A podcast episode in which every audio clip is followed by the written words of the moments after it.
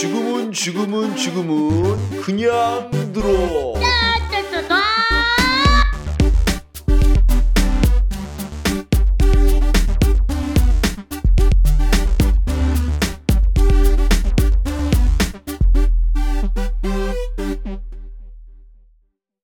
국내 최초 5등급을 위한 수능 국어 방송. 자, 정말 오랜만에 했죠. 예, 제가 이제 책이 나오고 그 다음에 다른 뻘짓거리 좀 하다 보니까 이게 본연의 팟캐스트를 조금 등한시한 것 같아요. 그래서 제가 이제 책이 나온 거에 대한 어떤 보완책으로, 책에서는 문법을 다루지 않았습니다. 유일하게요.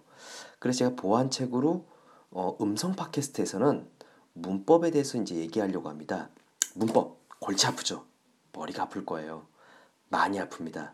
하지만 제가 그렇게 길게 설명 안 해요. 짧게, 그리고 중요한 것만 하나씩 계속. 음성 팟캐스트는 그냥 심심할 때 문법 찾아 들으면 됩니다. 오늘은 이제 뭐에 대해서 할 거냐면, 첫 시간이니까 문법을 보통 문제집이나 그런 걸 보면 순서가 어떻게 돼 있냐면 작은 것부터 큰 거로 가게 돼 있어요. 그러니까 문법에서 가장 작은 건 이제 음운이라고 하고, 점점 커진 다음에 이제 글까지 가요. 근데 요즘에는 좀 대세가 달라져서 어떤 교과서 같은 거 보면 큰 거에서 또 점점 작은 걸로 가기도 하거든요. 사실 이런 거는 제가 보기엔 좀 약간 불만이 있어요.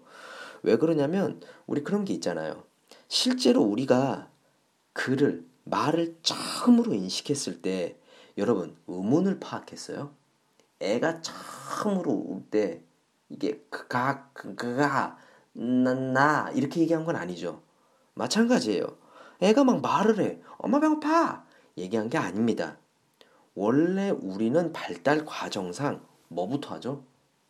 단어부터 알았어요. 단어. 그런데 우리가 이제 배우는 문법은 단어부터 들어가지 않아요. 그렇죠?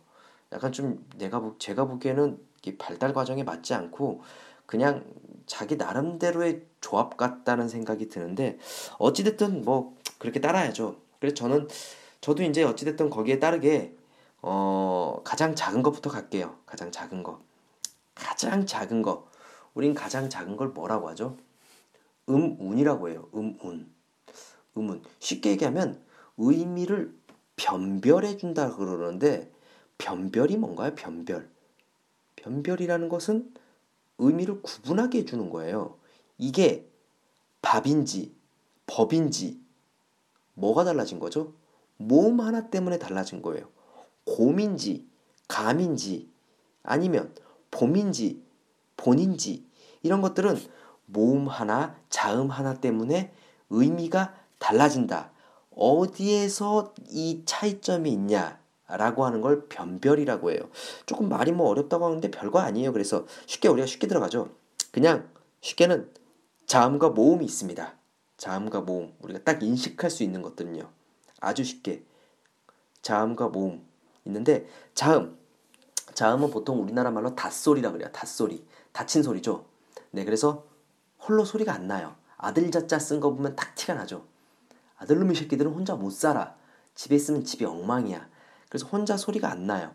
혹시라도 주변에 기역을 모음 빼고 발음할 수 있는 사람, 니은을 모음 빼고 발음할 수 있는 사람을 보신다면 저에게 신고해 주세요.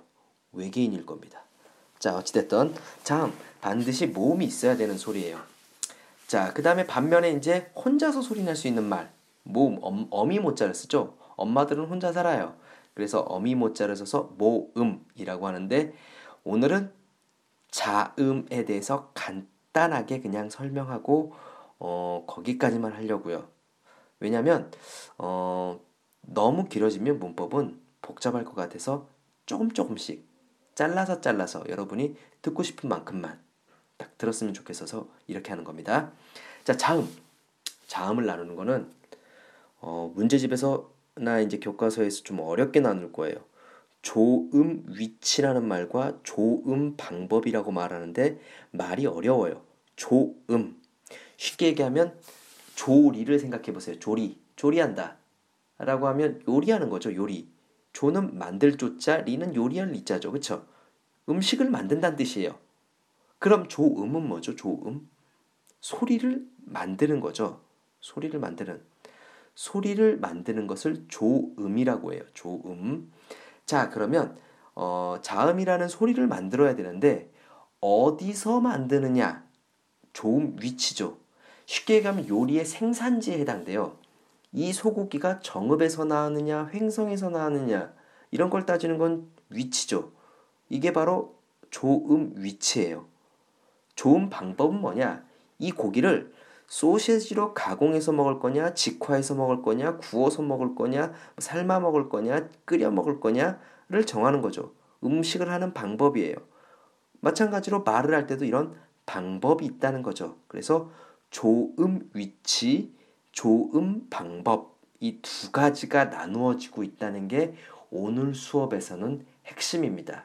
자, 그러면 자음에서는 조음 위치와 조음 방법이 있는데 조음 위치는 쉽게 생각해서 여러분들이 그거 하는 거 있죠. 입술에서 목구멍까지를 측면에서 단층 촬영을 했다고 생각하면 돼요. 입술에서 나는 것, 윗잇몸에서 나온 것, 위청장에서 나는 것, 약간 위 뒤에 있는 천장에서 나는 것, 목구멍에서 나는 것 이렇게 해서 약간 그런 위치들에 따라서 달라지는 거고 조음 방법에서는 뭐가 있냐면 이런 것들은 뭐 터틀에서 나느냐, 마찰에서 나느냐, 아니면 그 중간에서 나오냐, 코에서 나오느냐, 혀에서 나오느냐 뭐 이런 거에 따라서 조음 방법이라고 합니다. 자, 일단은 너무 한 번에 많이 하면 복잡하니까 오늘 정리한 거 딱 요것만 기억하세요. 음우는 의미를 변별하는 최소의 단위고 가장 대표적으로 자음과 모음이 있습니다. 자음은 홀로 소리가 날 수 없고 조음 위치, 조음 방법 이 두 가지로 나누어집니다. 자, 이 정도까지만 하면 여러분 다 기억할 수 있을 겁니다. 이제 자, 오늘은 여기까지 하고 다음에 더 듣겠습니다.